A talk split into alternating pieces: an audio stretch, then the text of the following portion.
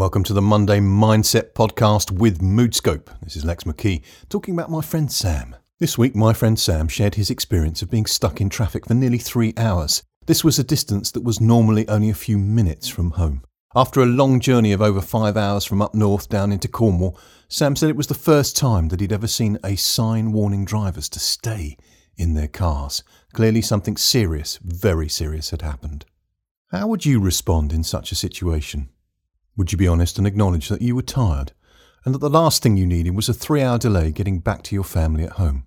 Or would you, like Sam, who is a mindset master, suddenly be overcome with a sense of gratitude that he had avoided what was clearly a horrible accident?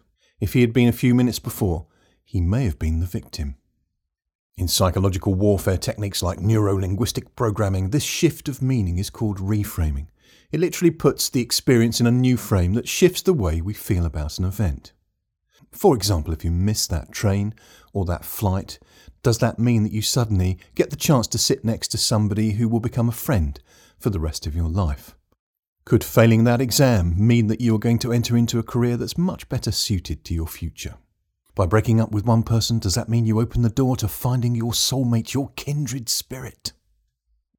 Relationships really relish reframing. For example, if you and I were to become mindset masters like Sam, we describe the highest motives to everyone's behaviours.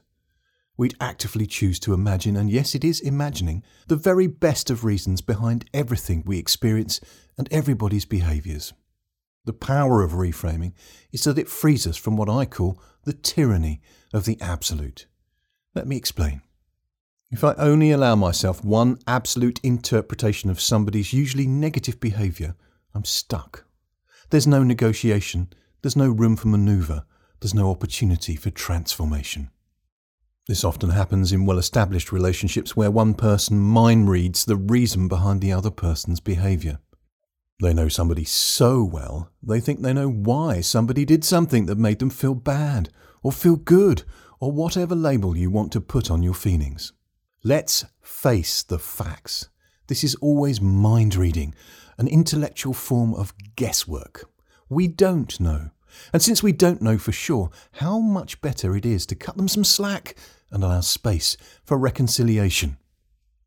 To give you a quick example of mind reading, somebody is late home and you go, Oh, I know why you're late home, you hate me, or something stupid like that. Now, when I say it on this recording, you recognise how ridiculous it is, but I promise you all of us do that we ascribe the wrong motives and negative motives to people's behaviour. If somebody snaps at you at work, for example, it might just be not that they hate you or disrespect you, but that this morning they have a raging headache or toothache.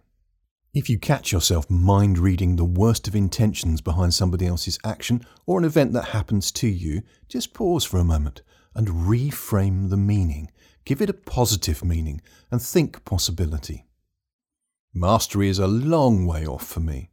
I still get annoyed when the computer doesn't do what I desire or when my jaw clicks when I'm trying to record this podcast, and I still occasionally blame the computer as if its malfunction was deliberate. I'm hoping that one day I may grow up and realise any technical problem is not personal, and any click of my jaw is just because my jaw clicks from time to time. However, I do have an element of wisdom entering into my mind now that goes, what if? And in the gap caused by looking for a positive what if shift happens. What examples do you have of reinterpreting events so that they make you feel less frustrated and more empowered or resourceful? Do share in the comments. This has been Lex on a Mindset Monday podcast with Moodscope.